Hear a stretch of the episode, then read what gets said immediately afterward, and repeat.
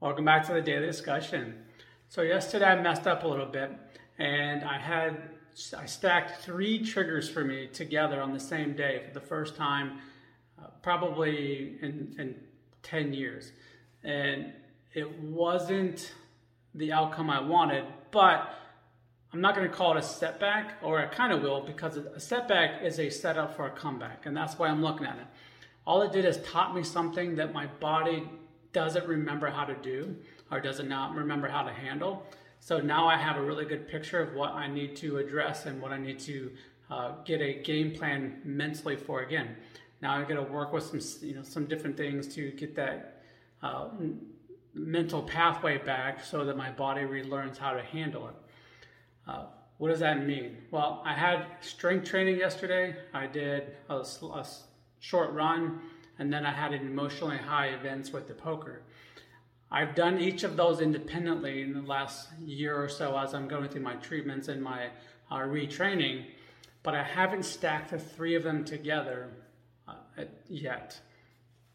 Yesterday was the first time, and my body didn't react very well to it.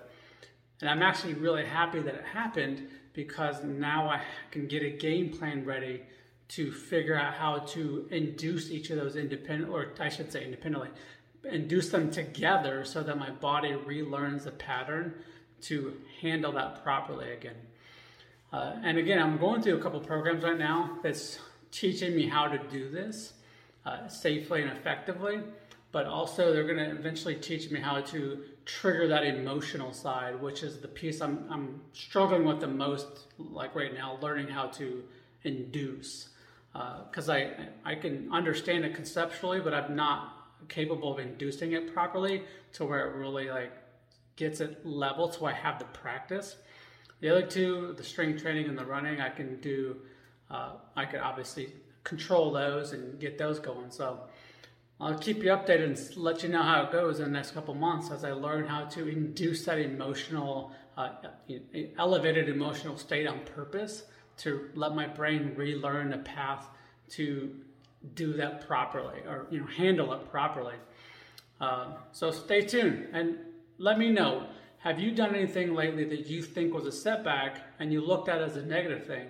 But maybe now you can take us and say, hey, this setback is just a setup for a comeback, and let's get a game plan ready for you to do that properly.